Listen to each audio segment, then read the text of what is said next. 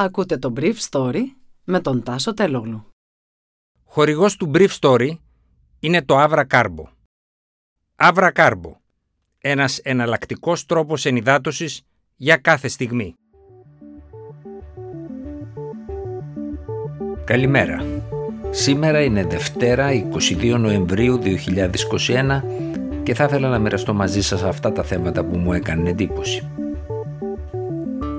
Διαδηλώσεις σε πολλές ευρωπαϊκές χώρες για τα lockdown, στην Αυστρία όλα κλειστά για όλους πλην των μαθητών.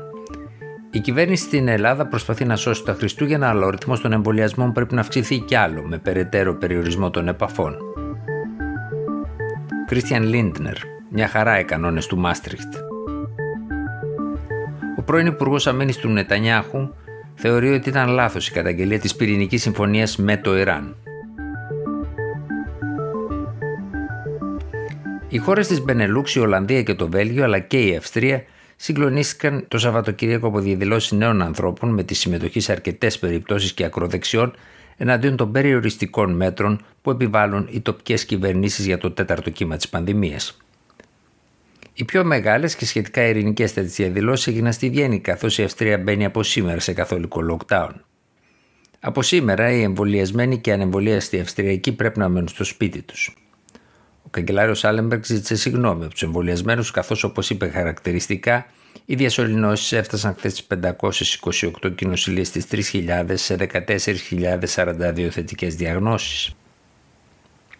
Για να σταματήσει το φούσκωμα του τέταρτου κύματος, θα πρέπει να περιοριστούν οι επαφές στην Αυστρία κατά 30%, κάτι που στο παρελθόν είχε επιτευχθεί μόνο με lockdown. Η γαστρονομία κλείνει με εξαίρεση του delivery και μένουν ανοιχτά μόνο τα μαγαζιά για να εξυπηρετούνται στοιχειώδε ανάγκες σε τρόφιμα και φάρμακα. Τα σχολεία και οι παιδικοί σταθμοί της χώρας παραμένουν επίσης ανοιχτά, με μάθημα που γίνεται στις τάξεις και συνεχίζονται κάποια εργαστήρια και διαλέξεις στα πανεπιστήμια. Το lockdown αυτό θα διαρκέσει ως τις 12 Δεκεμβρίου σε μια προσπάθεια να μειωθούν τα κρούσματα και να σωθούν τα Χριστούγεννα σε μια οικονομία που ζει από τις γιορτές.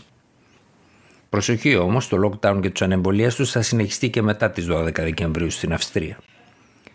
Η Αυστριακή κυβέρνηση θα πληρώσει για αυτό το τέταρτο lockdown στη χώρα ενισχύσεις σε επιχειρήσεις ως τον Μάρτιο του 2022. Την 1η Φεβρουαρίου 2022 ο εμβολιασμός γίνεται υποχρεωτικός για όλους τους Αυστριακούς. Η κυβέρνηση στην Ελλάδα δεν θέλει να εφαρμόσει το αυστριακό μοντέλο και για το λόγο ότι δεν έχει λεφτά να δώσει το επόμενο τρίμηνο, ούτε και το Ολλανδικό που προβλέπει περιορισμό του ωραρίου της εστίασης. Να σώσει τις γιορτές προσπαθεί, όπου το λιανικό εμπόριο κάνει το 40% του τζίρου του. Οι διασωληνωμένοι είναι 72 περισσότεροι από εκείνους της Αυστρίας που έχει τον ίδιο πληθυσμό, στους 590 αλλά η θετικότητα και χθες ήταν πολύ μικρότερη. Ο νομός Θεσσαλονίκης με 66 κρούσματα στι 100.000 κατοίκους βρίσκεται ακόμα πολύ μακριά από τα 300 και 400 της κεντρικής Ευρώπης.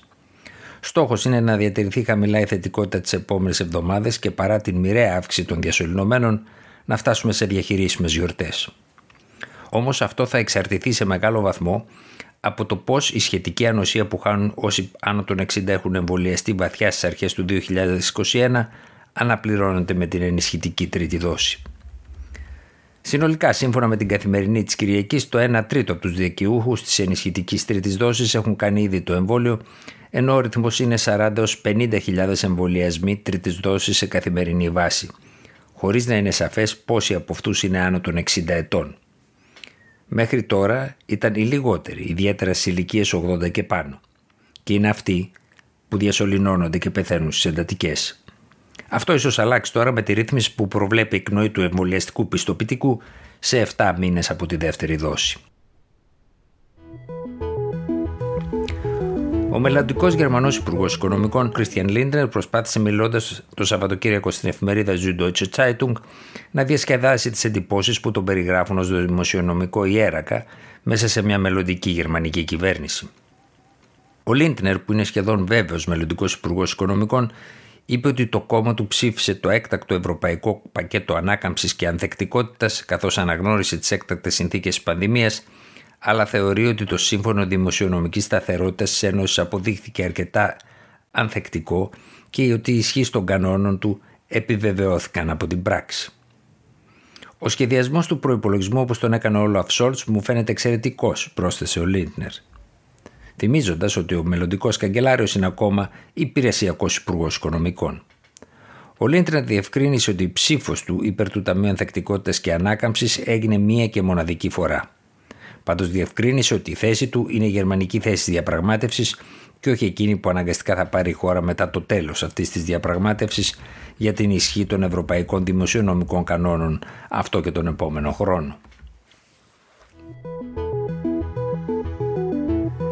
Η απόφαση της κυβέρνησης Τραμπ να καταργήσει τη συμφωνία με το Ιράν για τον εμπλουτισμό του ουρανίου με βάση την ενθάρρυνση του πρώην Πρωθυπουργού του Ισραήλ Μπένγιαμιν Νετανιάχου ήταν ένα βασικό πολιτικό λάθος είπε χθες μιλώντας σε διάσκεψη της Χαρέτ για την ασφάλεια ο πρώην Υπουργός Αμήνης του Νετανιάχου Μωσέ Γιααλών. Ο Γιααλών είπε ότι παρόλο το γεγονός ότι ο ίδιος ήταν ενάντια στον deal με το Ιράν την εποχή που υπογράφηκε από την κυβέρνηση Ομπάμα, θεωρεί ότι ήταν εξαιρετικά μεγάλο λάθος η καταγγελία της συμφωνίας μαζί του. Στη διάρκεια από την καταγγελία της συμφωνίας το Ιράν έχει πετύχει περισσότερα πράγματα σε ό,τι αφορά τον εμπλουτισμό του ουρανίου, είπε ο Γιαλών. Ο Μωσέ Γιαλών είπε ακόμα ότι δεν υπάρχει πια Αραβο-Ισραηλινή σύγκρουση, αλλά σύγκρουση ανάμεσα στο Ισραήλ και τους Παλαιστινίους. Ήταν το Brief Story για σήμερα Δευτέρα 22 Νοεμβρίου 2021.